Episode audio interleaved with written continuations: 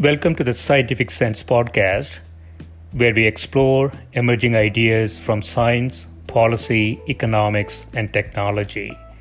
My name is Gil Epen. We talk with world's leading academics and experts about their recent research or general areas of topical interest. Scientific Sense is an unstructured conversation with no agenda or preparation. We cover a wide variety of domains where new discoveries are made and new technologies are developed on a daily basis. We are most interested in how new ideas affect society and help educate the world how to pursue a rewarding and enjoyable life rooted in science, logic, and information. We seek knowledge without boundaries or constraints and provide unedited content of conversations with researchers and leaders who love what they do. A companion blog to this podcast can be found at scientificsense.com, and this podcast is available on over a dozen platforms and directly at scientificsense.net. If you have suggestions for topics, guests, and other ideas, please send them to info@scientificsense.com, and I can be reached at gil@epen.info.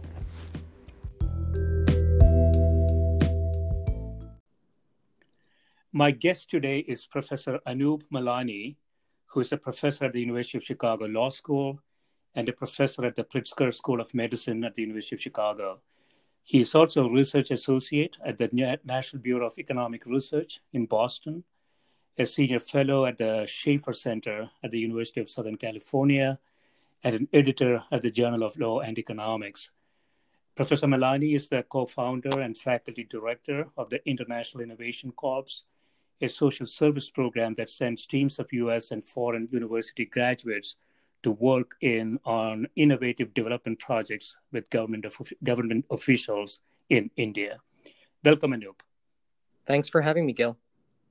I want to start with your most recent paper, and that is entitled Adaptive Control of COVID-19 Outbreaks in India, Local, Gradual, and Trigger-Based Exit Paths from Lockdown, in which you describe an adaptive control approach to exit the lockdowns, which has been going on. I think some of these lockdowns have been relaxed, if I understand it correctly.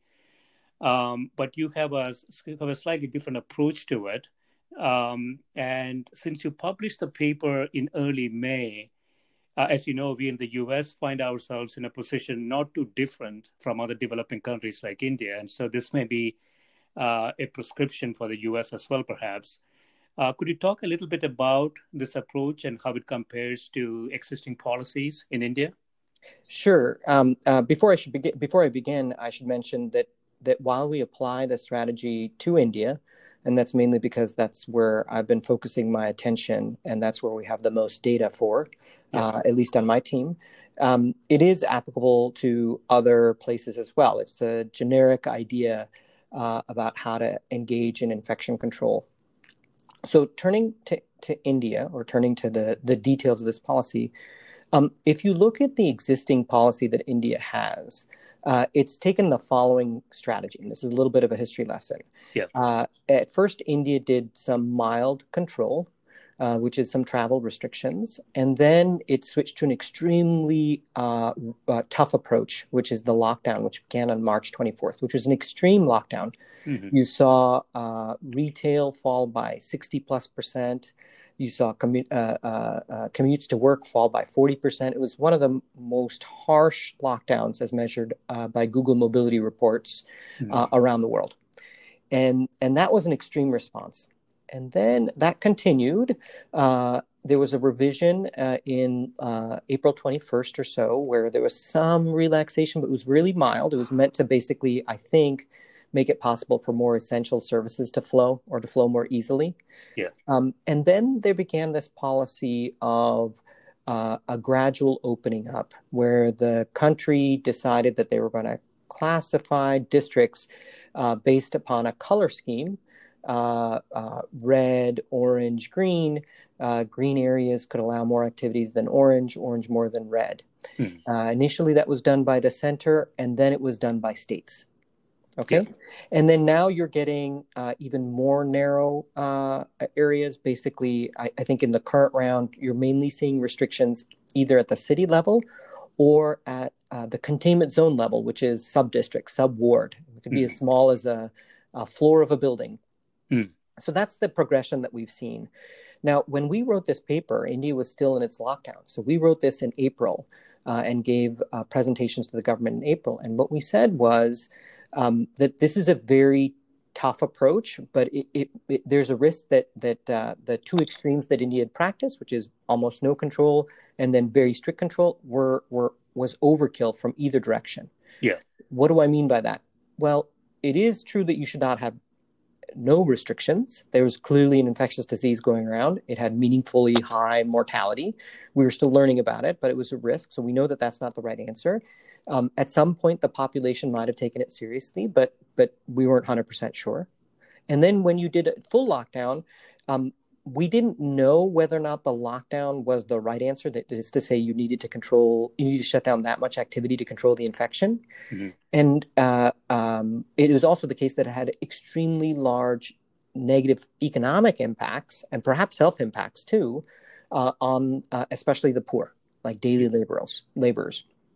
Now, it was still justified in the sense that, when you first hear about a threat, it kind of makes sense to just stop and gather information and then make preparations. So in some sense, I think the lockdown had some prudential value. But once you realized what the threat is, and once you did the investigation, and once you built up, you should change to something that was a little bit more reasoned. And what we said was the reasoned response based upon information we have suggests that you don't need as harsh a lockdown. Mm-hmm. And I can tell you where we got that piece of information. And the second thing we realized is that there was differences in spread depending on where you're talking about in India. Simplistically, yeah. Rural areas had it less than urban areas. And so it seemed unfair or inappropriate, I should say, from a cost-benefit perspective to keep rural areas as strictly locked down as urban areas. Mm-hmm. Or to keep the entire country as locked down as it is, except in the most extreme places. That is to say, places where the spread was the most severe. Right. So those are the basic ideas we had. And what we said was, look, we can do this in a more principled manner. And here's the way that we want to do it in a principled manner. Let's estimate a series of different models to understand what's going on in India. So sometimes they're going to be what are called SIR or compartmental models, which many yep. people such as Cambridge and Oxford and Michigan use. Or you can estimate more non-parametric models, such as the Washington model, and there are others as well. And we were working with a group at MIT that was doing something called a synthetic intervention model, where we use the progression of diseases in other countries to see what would happen in India without making any strong assumptions about the dynamics of that spread. Hmm. But we did a bunch of these models, and these models suggested that, in fact, there were different risks in different places and that you would need less control than you currently had under a lockdown in order to contain the disease. Right. Now, the one thing that's left undefined is what it means to contain the disease.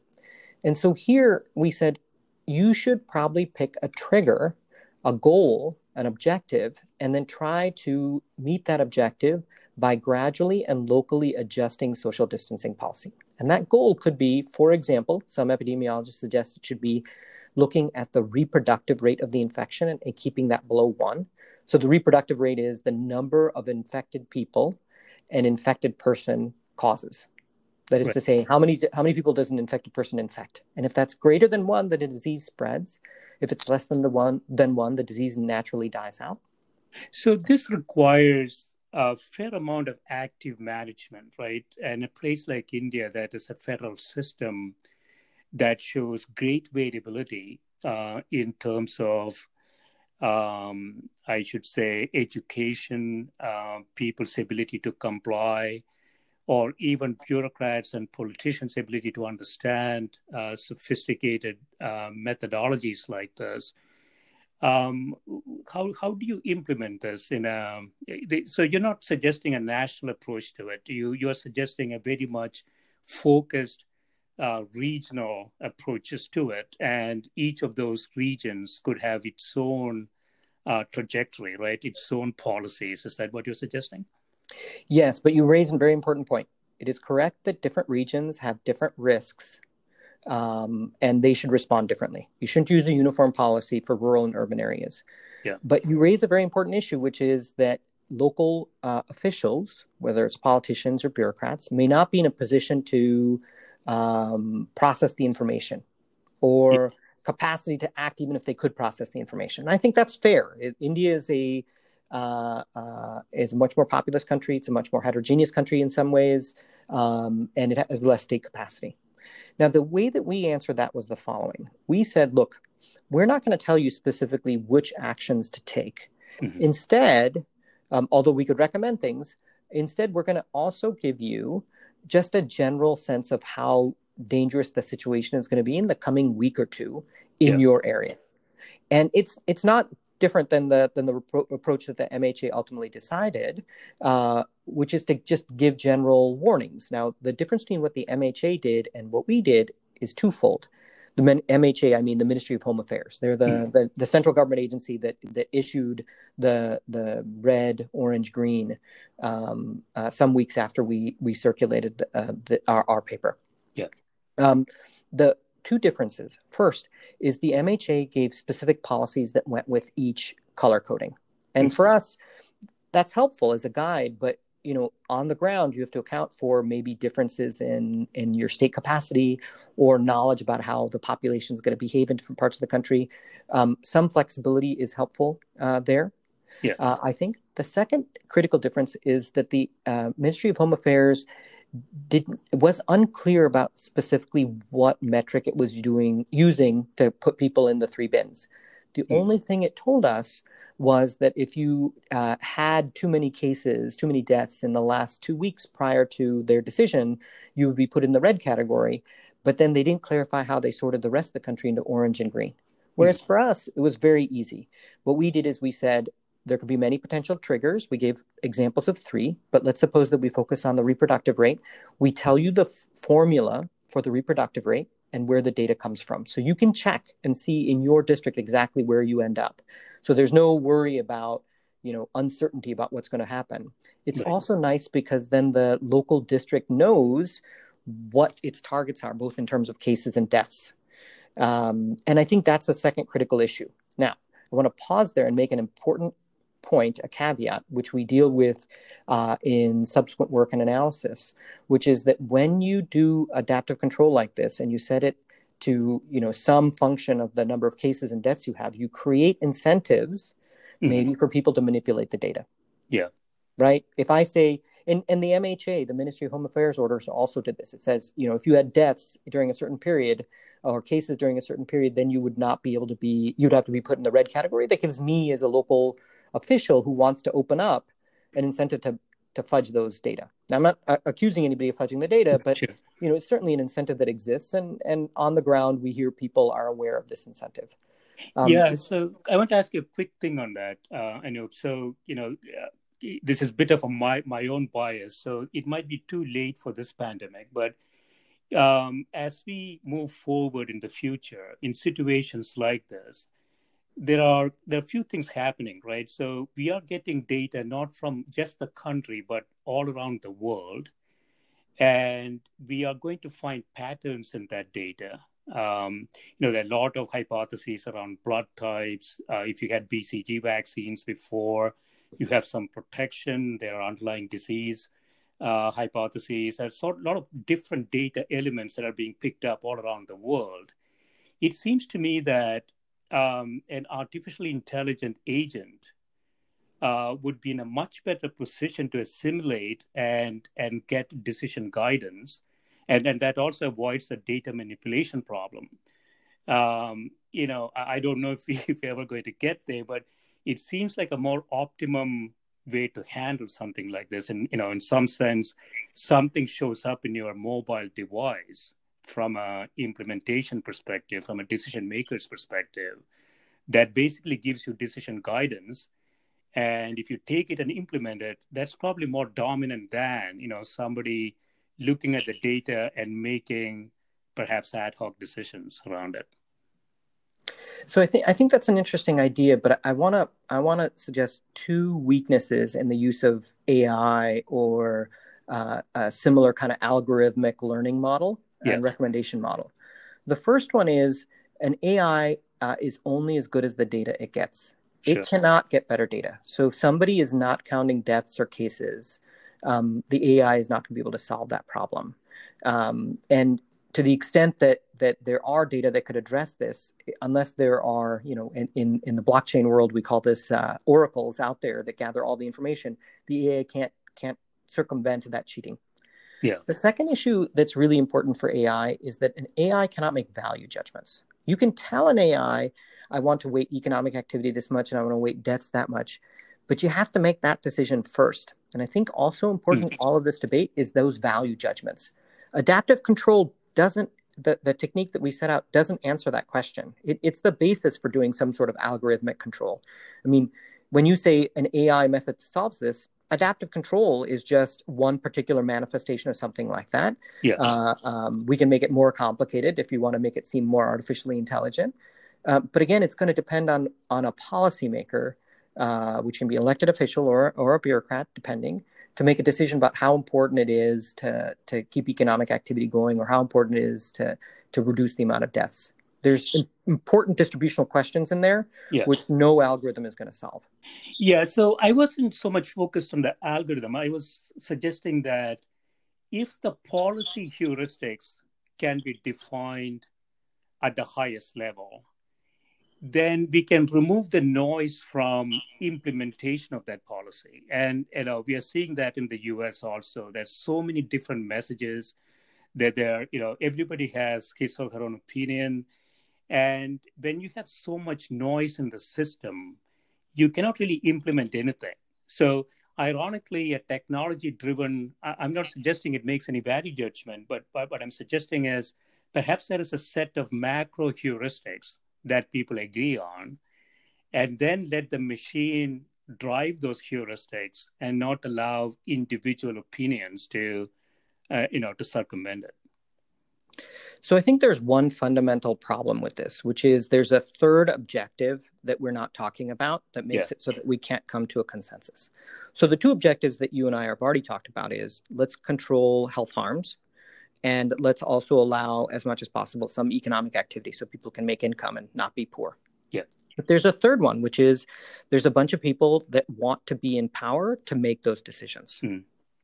And that's really important, because we can't come to a conclusion without first solving that third problem, which is who gets to decide on what the right objectives are. Right. We used to think that it's just democracy, but we know that democracy does not fully determine this, in the sense that, for example, take the United States. I don't want to step into a political minefield, but let me tread around it. Yeah. In the United States, we have somebody that's the president. That ostensibly won an election, but right now the people are competing on the next election, and so a lot of what goes on in the United States is a politicized discussion between Republicans on the one hand, Democrats on the other hand, who are really kind of playing for whatever happens in November in the elections, right? Yeah. And so it's hard to ignore the fact that maneuvering is affecting the response that we're seeing to the epidemic today. Mm-hmm, mm-hmm. And it's very hard to explain otherwise why it is that there's so much opposition, say over mask wearing or testing or travel bans, things like that. Ordinarily, you would think, well, we should be able to come to a consensus given the data and adjust based upon the data.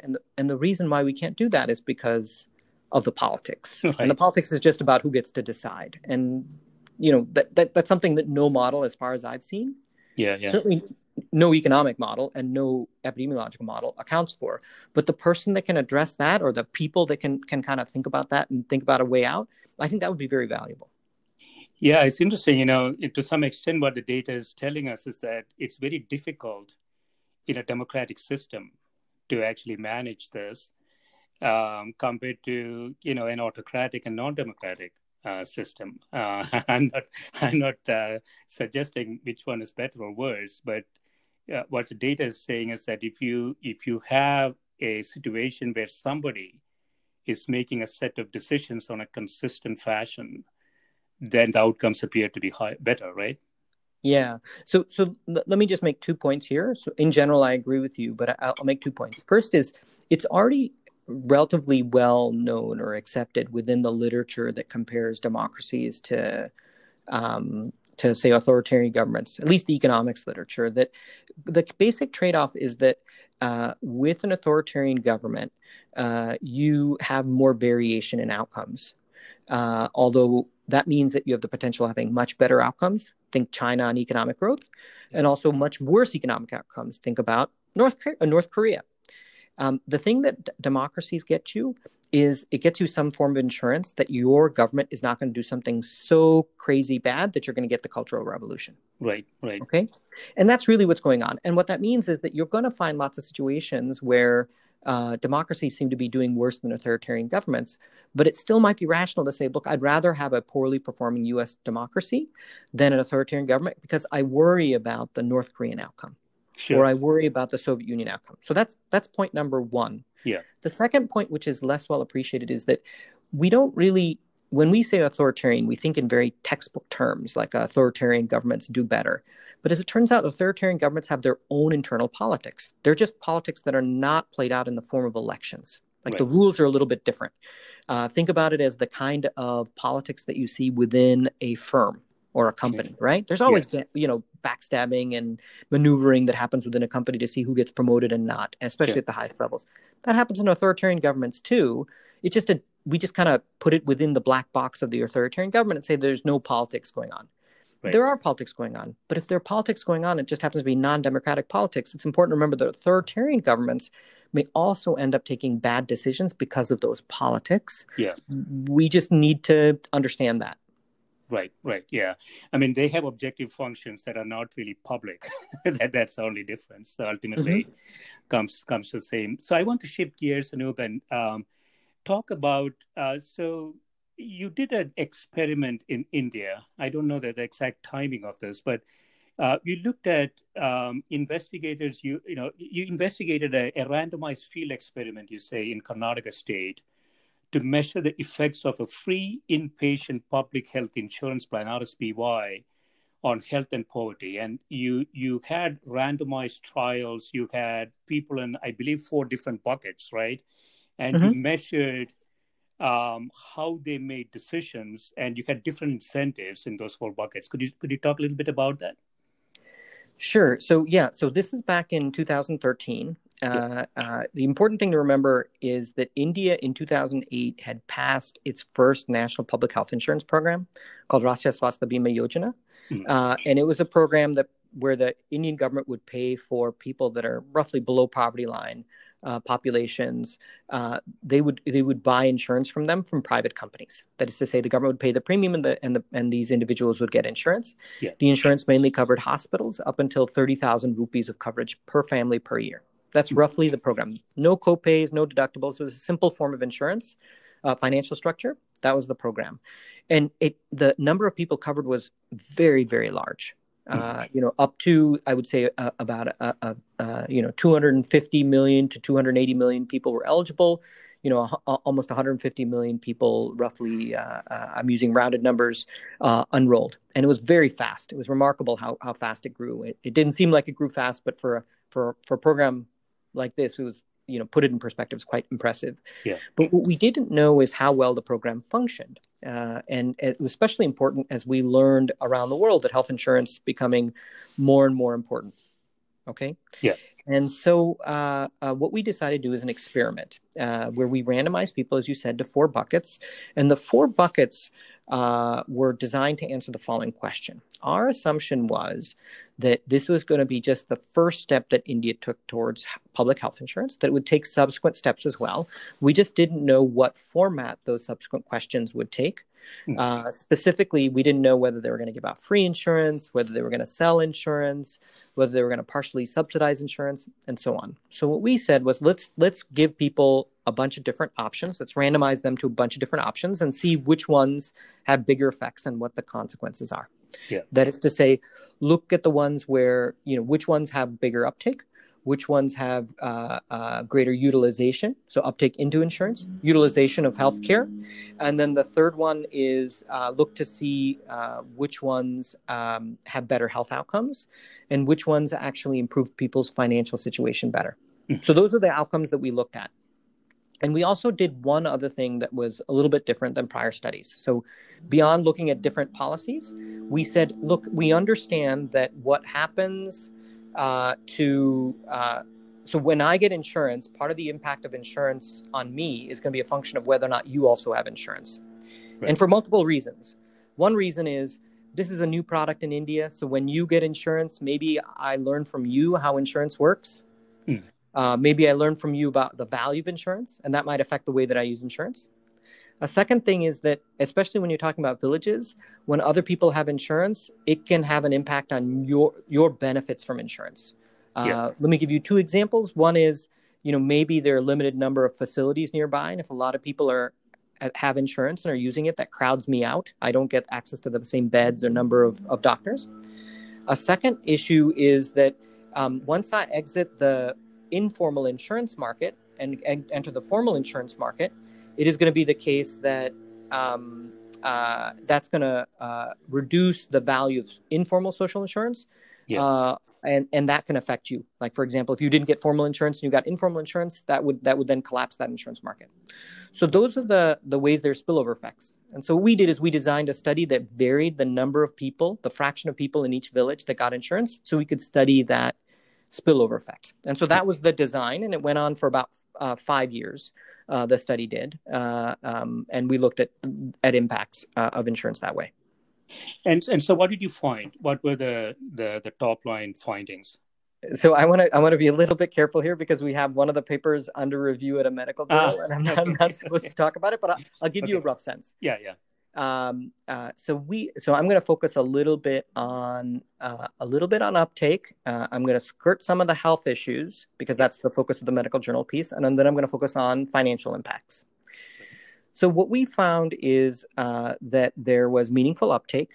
There was, a remarkably high number of people that decided to even purchase insurance. Not just take free insurance, but purchase insurance. And it was higher than the level that we saw in Rashtriya Swasthya Bima Yojana, the actual program. So the actual program had an uptake rate of 60%, and we're observing an uptake somewhere between 60 and 80%. And part of the reason for the difference, I think, is just that, you know, we may have done a better job of informing our population about what it is that we're offering. Part of it could have been that our population was a little bit more wealthy than the typical population. So we had studied people that are just above the poverty line, although a lot of the people that we had are actually below the poverty line as well. And we found that maybe that, you know, higher uptake, but maybe that was because our population was wealthier. I tend to think that it's the former explanation rather than the latter, because even within our population, we don't find a big difference between poor people and rich people taking up. Now, as I said, I'm going to skip over the health consequences because of the medical journal article. Yes. Maybe in hopefully in a month or two, we'll be able to talk about it. But on the financial side, I think the thing that was interesting was that so one really interesting thing, or one important feature of insurance that makes it hard to hand out insurance, is something called adverse selection. And in adverse selection, what happens is people that have more demand for insurance, they're the ones that tend to purchase the insurance, and the people that don't have a lot of demand for insurance don't. That seems pretty obvious. Sure. But the reason why that's important is because that means that people that are higher risk end up in insurance pools than people that are low risk, or sicker people end up in insurance pools and less sick people don't, healthier people don't. And that causes insurance prices to rise. And that can, unless you have some sort of rule, like a community pricing rule where everybody gets charged the same price, that can lead to a situation, and with people having rights to buy the policy, that can lead to something that's called a death spiral. Yes. This is the basis in the United States for having an insurance mandate, an individual mandate. So you have that basic idea of adverse selection. You know, do people that are higher demand buy into insurance? Now, what's interesting in India, when we looked, we found that when people had to pay for insurance, they were more likely to use insurance. Okay, they're more likely to use insurance, but they weren't sicker. Okay. They were not sicker. They were not sicker. So the utilization increased just because they bought insurance. Yes. Okay. And so that was very interesting, because what you'd expect in an adverse selection story is not only would people with that are sicker have higher demand and then buy, but also you would be able to see that they're sicker. Yeah. And in our population, they weren't more sick based upon on what we learned. We asked a lot of questions about their health, but you didn't see sicker people be the ones that were more likely to buy insurance.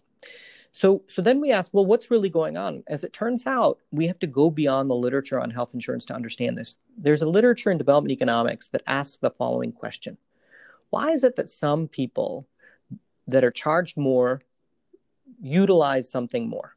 So, for example, we've observed in certain contexts that, you know, if I provide a water purifying tablet that helps people make non-potable water potable, and I offer that at a higher price, people are more likely to utilize it.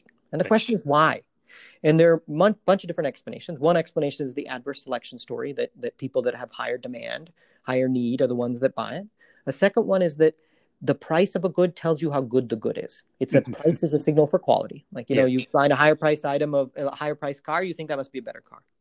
A third possibility is that it's like the gym membership problem. Once I pay for it, I want to utilize it. But if I don't pay for it, I'm not going to utilize it.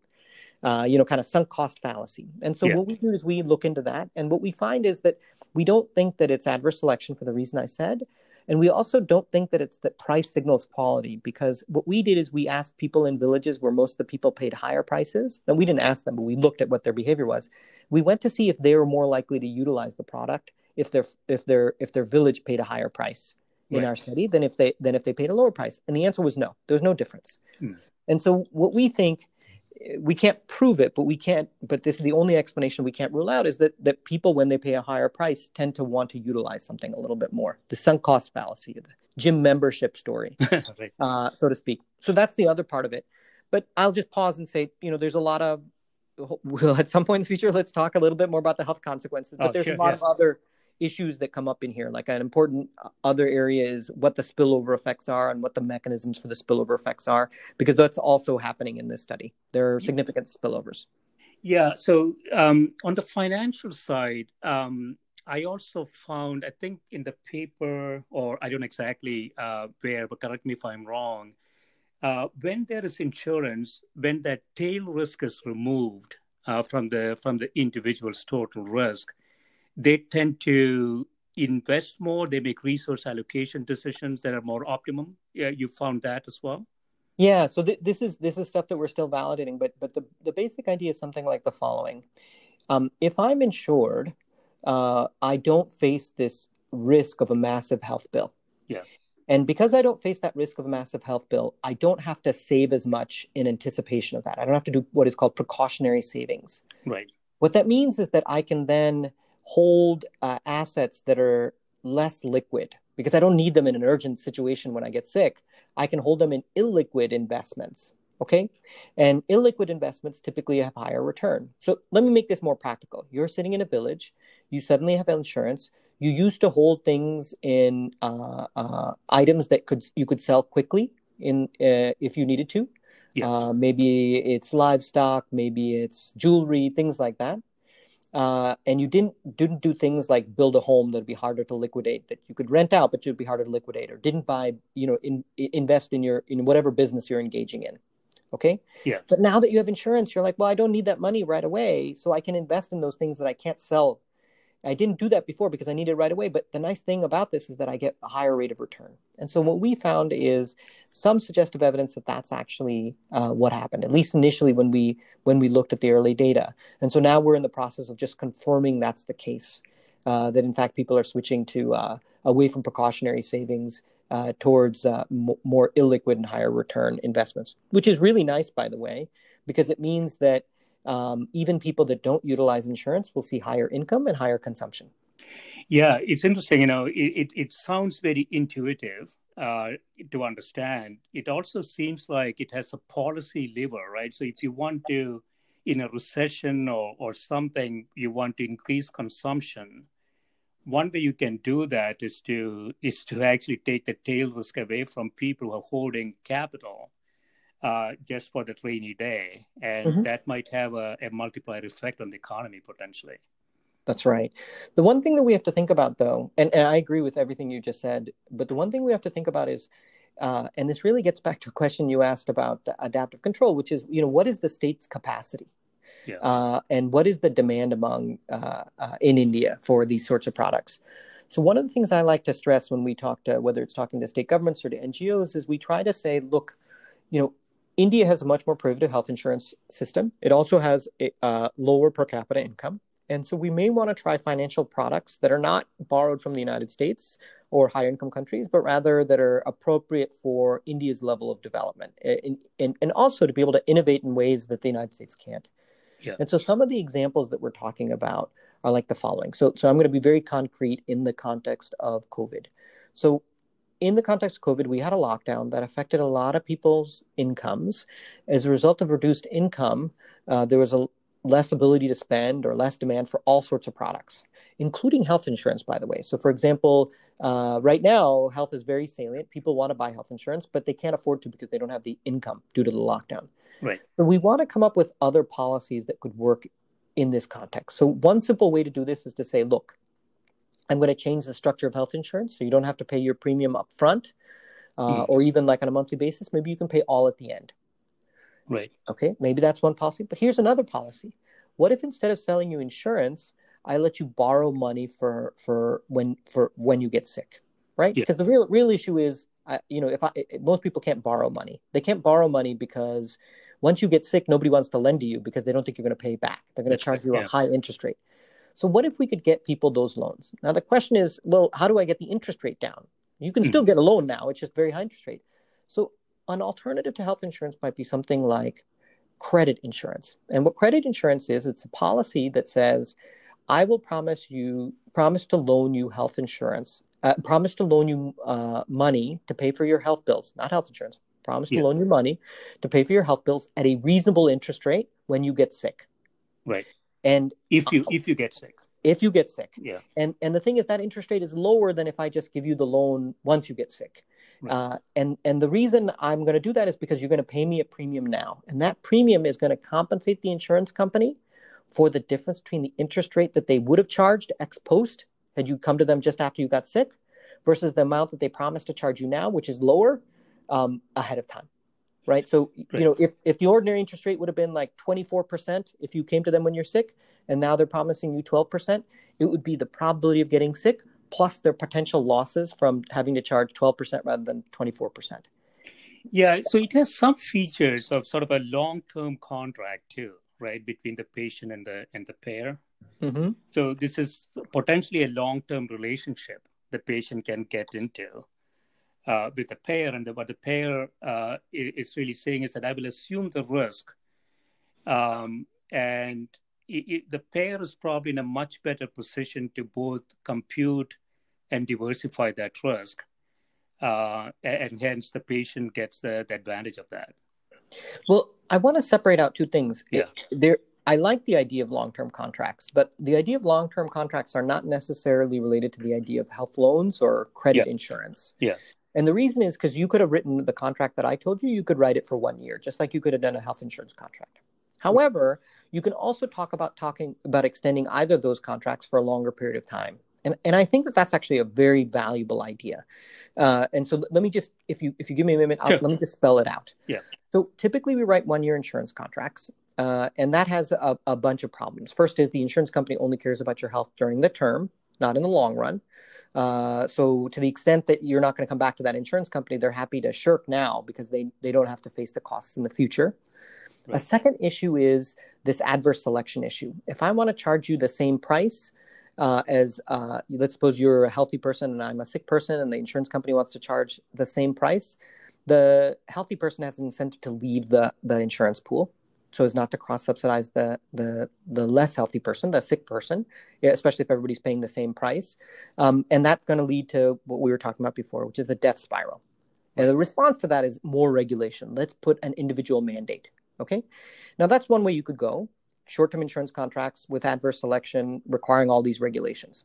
But an alternative way to go is to do a long-term insurance contract. And with a long-term insurance contract, it lasts for multiple years, maybe 5 years, maybe 10 years. You and I join the pool, okay? And the insurance company has an incentive to care about us over the entire period, because if it shirks on paying for care now, preventative care now, it'll face the cost later. Yeah. And the other thing that's really interesting here is that as long as we can enforce the contract, you know, if we start out together and we are put in a pool where we're very similar at the beginning, but, you know, you end up being healthier over the pool and over the timeline of the contract, and I end up being sicker, it is true that we pay the same price, but we agreed on that price. It's not enforced by government regulation. It's enforced by contracts. And that has some really important impacts. One is we are learning from the literature on compliance with contracts that when people get to voluntarily agree to a price, they're much more likely to comply than not. And so this is a situation where even if you are healthier, you'll feel like, well, I signed the contract. I get the benefit of my bargain, or in this case, the cost of my bargain. You'll be more compliant. And so there's less of a risk of death spiral. It's also the case that, you know, there's a selection into this and not a lot of defection out. What do I mean by that? So this is, again, a slight detour. Sure. But one of the things that we're learning, and this is work done by Liran Einev and Amy Finkelstein, one of the things that they noted in an important 2010 article on adverse selection is that it is true that there's adverse selection in the world, but it's also true that there's some people that wouldn't demand insurance even if you could make the price specific to them. That is to say, they were doing no cross-subsidization of people that are sicker than them. They just wouldn't demand insurance. That's not something that they want. And the problem with the standard approach that you see in the United States, which is we're going to require everybody pay the same price, and then we're going to put an individual mandate on top of that, is that not only do you get the people that are adversely selected out to come back in, which is a good thing, but you also get the people that really just don't want insurance in the first place, even if it were priced well. You force those people to buy it. And so there's really a trade-off with this regulatory approach, which is that you get some people that you want in and other people that you don't want in. Right. That's a problem with the mandate. Now, the nice thing about the writing a contract, a long-term insurance contract, that solves the adverse selection problem, but it doesn't select in the people who just don't want the insurance in the first place, even at a good price, because the problem is that they just don't demand the insurance. And that's one of the nice things about, you know, again, I think you and I agree here, why long-term insurance contracts would be great. Now, query why it is that it's so hard to move to long-term insurance contracts. This is something that economists, I think, have known for at least 20, 25 years. The idea has been fleshed out.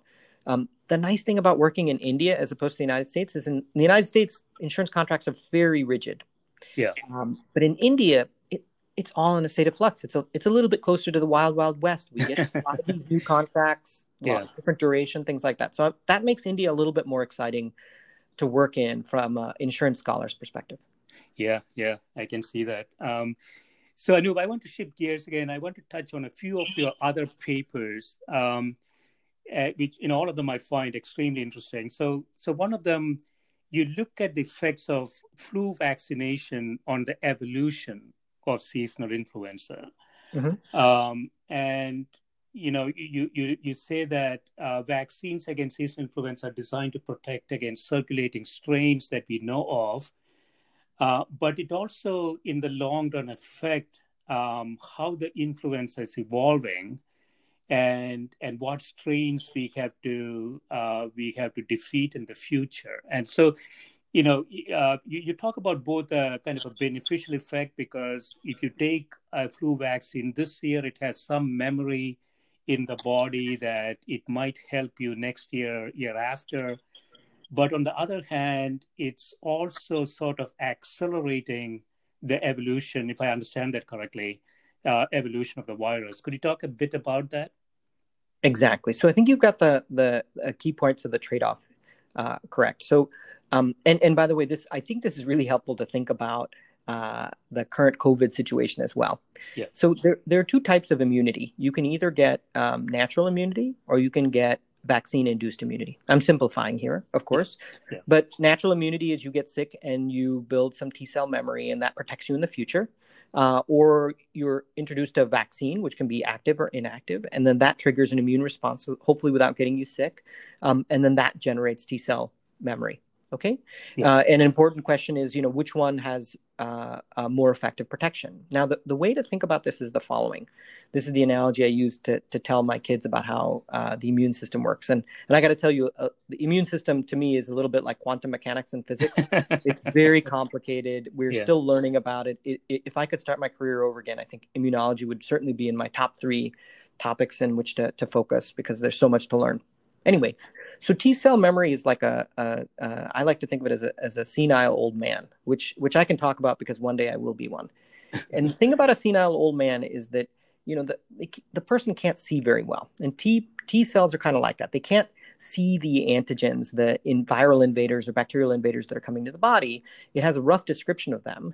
And that imperfection would ordinarily seem like a problem, but it turns out to be a benefit. And it turns out to be a benefit because it means that, you know, if a particular year strain of influenza shows up, the senile old T cell attacks it, the one that it was trained on. But if something that looks a little bit like it but is different also shows up, the senile T cell goes after it too.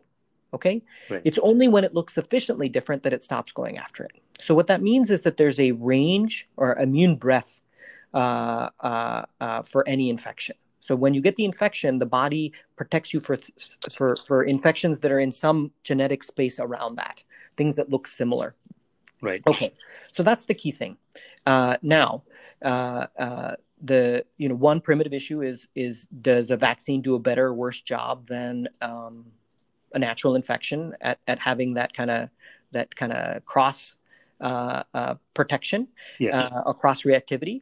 It's uncertain. I don't think we really know the answer to that question, but that's one thing. But the second thing that happens when this occurs is that if we assume that there's evolution or we're looking at an infection where there's evolution in response to pressures such as vaccination, then the vaccination itself is going to have an effect on evolution. So what does that mean? That means that if you increase the immune breadth associated with natural infection or with vaccination, you will select for strains that are outside the range of that immune breadth. Right. Okay. So one thing I was a bit confused about, Anup, there. So if evolution is by mutation and mutation is a random event, then those things outside that immune breadth would happen with an equal probability, right? Regardless if you have if you're immune to it or not, or am I not understanding it? Yeah. So I think it is partially correct. So here's I think a helpful way to think about this. Yeah. So just imagine a number line, okay? Yeah. And let's suppose that you have a virus that exists at the point 0 on the number line, okay? Mm-hmm. Now there's some probability that you're going to have a mutation that goes to the right, some probability that's going to go to the left by some distance. So the distance away from 0 tells you how big of a jump the mutation takes. Okay, in some genetic space. And you can imagine a distribution over that. You know, a physicist would think of it like a phase diagram or something like that. But for us, it's just probably distribution over different sizes of mutations or distance of mutation you can make. Okay, now, if once you have something that lands at 0, right, let's suppose that's where the initial virus is, you imagine that's going to trigger some immune response. And let's suppose the immune response goes from 0, it is actually remember this, the T cells are kind of senile, right? Yes. So they're going to go after anything that's between 1 and -1. Right. Okay. Even though you're 0. So now you're saying, okay, there's going to be some mutation. What sort of mutations am I going to see? Okay. Yeah. Now, if you were unrestricted, you would see that full distribution. But now that you're restricted, here's what's going to happen. You will only observe mutations that are outside the range -1 to 1, means they're greater than 1 or they're kind of less than -1, right? Yeah. Now, the question is, what's going to happen? What are you going to observe? There are 2 countervailing tendencies here. One tendency is, look, there's going to be you're going to draw a mutation that's between -1 and 1. And that mutation is going to be killed by the immune system. And so you're not going to see spread of the infection. Okay? Right. Another thing is you're going to draw a mutation, and you're going to only ones that you're going to see are going to be ones that are greater than 1 and less than -1. So they're going to be far away from the original one, in which case you're going to get really big evolutionary jumps. right? Right. Because you're selecting for them. And those are going the opposite direction. One of them is arguing that you're not going to see a lot of change because it's going to be killed by the immune system, the senile immune system. And the other one is it's going to be you're selecting for things that are very far outside. You're going to get big evolutionary jumps. Okay. And okay. It's just a we don't know ex ante, which is going to be a bigger effect. And the question is, sorry to interrupt, but the question is, how do we decide, you know, what methodology can we use to determine what's actually going to happen? And that's the core of the paper, is coming up with that methodology. Okay. Yeah. So since we are essentially negating those mutations between -1 and 1 in the population, you are essentially reinforcing things outside that range, right? So that's a selection effect that you're talking about. So over time, you're going to get a higher range or more potent, potentially, mutations that you need to counterattack at a later time. Okay, so now we're getting at the core of the paper. Yeah. So those are two effects, right? Now let me tell you two ways to think about what the full effect could be.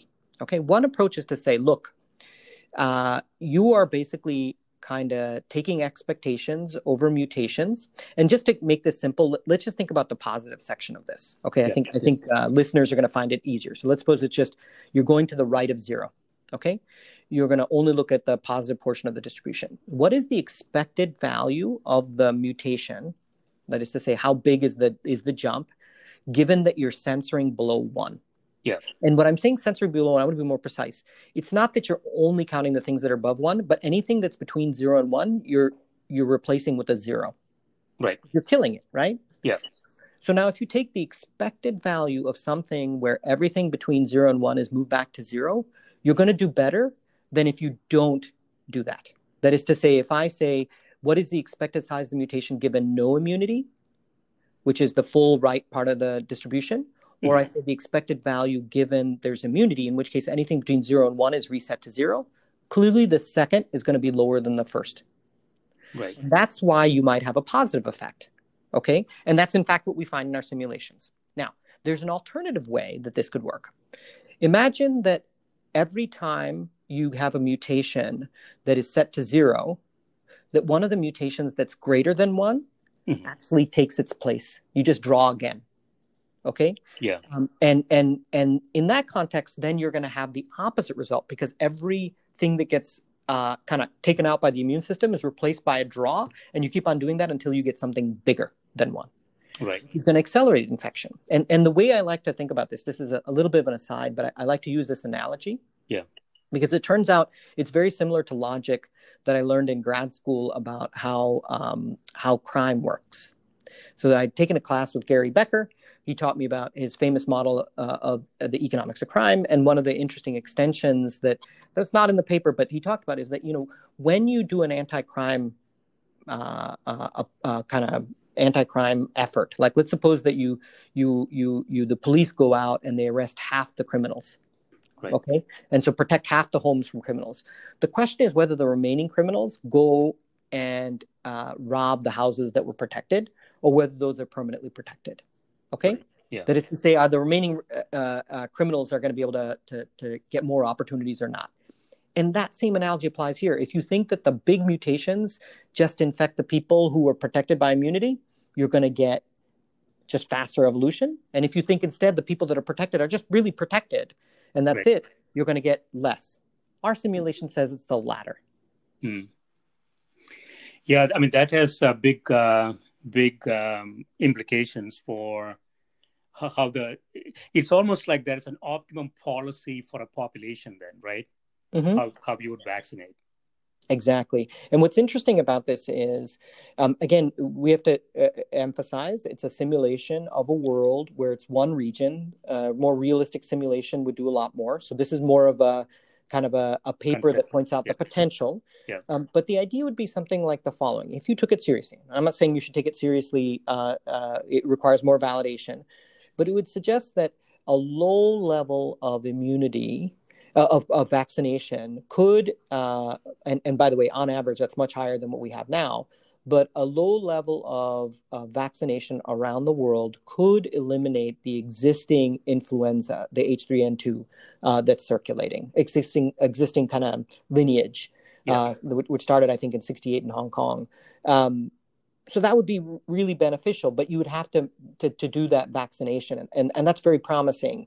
But in lieu of doing that, that is to say, in lieu of being able to do this, one question you might ask is are there ways that we could reduce the spread? Well, let me just step back 10 seconds. Right now, the world does the following. In the United States, we have a high rate of vaccination, maybe in Europe as well, although I think less than the United States. And in the rest of the world, we have almost a 0% vaccination. Okay? So the question you might ask is, would it be better if the United States, instead of just vaccinating itself at a high rate, instead used some of its funds to vaccinate the rest of the world at a low rate? Right. And it raises that potential as a better strategy for eliminating H3N2. And you know, again, more work is required, but at least it raises that possibility, which could be, you know, a really great way to avoid a large number of deaths that we see each year from seasonal flu. Yeah, that's a very interesting idea. So 60% U.S., 300 million population worldwide is less than 1%, let's say. Mm-hmm. So just bumping that up a few percentage points on worldwide population of 8 billion, raw numbers will really jump, I would imagine, right, in the people who are vaccinated. So just that raw number. The issue with influenza and any of these viral issues is that it's not localized. And so there are no policies a country, I would imagine, can implement that is going to be effective. You know, it just takes a couple of flights from another country that's not vaccinated to basically spread it. And so that this diversity in the rate of vaccination, what you're suggesting is not necessarily that effective. That's right. And interestingly, one of this is why I talked about one region versus multiple regions. One of the things that we've learned from flu, and I'm you know, think of me as an economist that decided to try to look at some of these models of flu and work with epidemiologists. I mean, this is stuff that I've learned from folks like Sarah Kobe, is that the way dynamics work for flu is that a lot of the evolution of flu, a lot of the movement in kind of antigenic drift that we see in flu occurs in East Asia and South Asia, mainly East Asia. It goes at a faster rate there, and it goes at a slower rate in the United States and in Europe. And in fact, you know, it goes from, say, United States and Europe to places like Africa and North America and South America. So it's driven by Asia. And so what happens is each year you have a new strain that's seeded, that goes from Asia to the United States and to Europe. And then during the course of the season, it evolves in those places. But then again, when the new season starts, the next year starts, it gets replaced again. Okay? Right. Now, the reason why that's really important, and this is actually really what you were saying before, which is that you're getting a reseeding each year. So even if the United States vaccinates at a really high rate and drives its local strain extinct, what ends up happening is you just get a flight from East Asia and we're there again. We got a new strain that replaces it. So in that sense, we really need to go think about the source. And the source might be East Asia, South Asia, et cetera. Now, it's important to remember that, you know, you really want to think about this worldwide, because if you happen to suppress the evolution in East Asia with more vaccination, then it might just end up evolving somewhere else. So it's really, you have to think about it in a global scale, but at least that's a start. It gets us thinking about East Asian vaccination as important. And what I really think is interesting, you know, as a counterpoint to COVID, is in COVID, everybody's been comparing the death rate for influenza and the death rate for COVID. But it's also important to remember that influenza kills a lot of people every year. Mm-hmm. And the estimates might be as high as 500,000. It's very hard to validate that. But if you could stop H3N2, and I don't know if it's going to be replaced by something else, but if you could stop H3N2, that's a lot of lives saved worldwide, and might be worth the effort. And especially when we say, look, we're willing to lock down economies and suffer meaningful reduction in GDP to stop this one disease, you might want to ask yourself, well, okay, is it going to make sense to try, at least invest a portion of that amount to stop another disease, a proportional amount to stop the other disease, which happens to be H3N2? Yeah. Anup, I wanted to explore a number of different other papers that you have. If you're open to it, you know, to the extent that you have time, if we could do a second one and we can focus on those papers, that would be ideal, because we sort of ran out of time on this one, if that's okay with you. Sure, I'd be happy to. Excellent. Yeah, this has been great, Anup, and thanks for spending time with me, and good luck with all these things that you're doing. Great. Thank you, Gil. Thank you for having me. Sure. Thank you. Bye. Bye.